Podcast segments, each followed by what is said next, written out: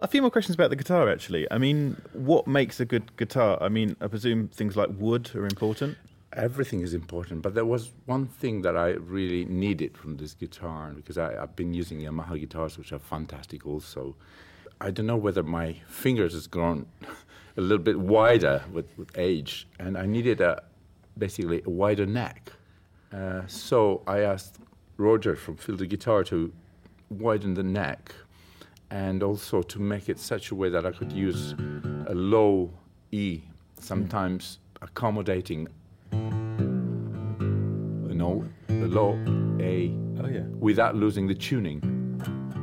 So if you can see the first fret here slightly bent, and he had to really work on that because I particularly uh, like wh- when I play solo guitar to have this kind of I call it illegal tuning. When when actually I play like a, a double bass, but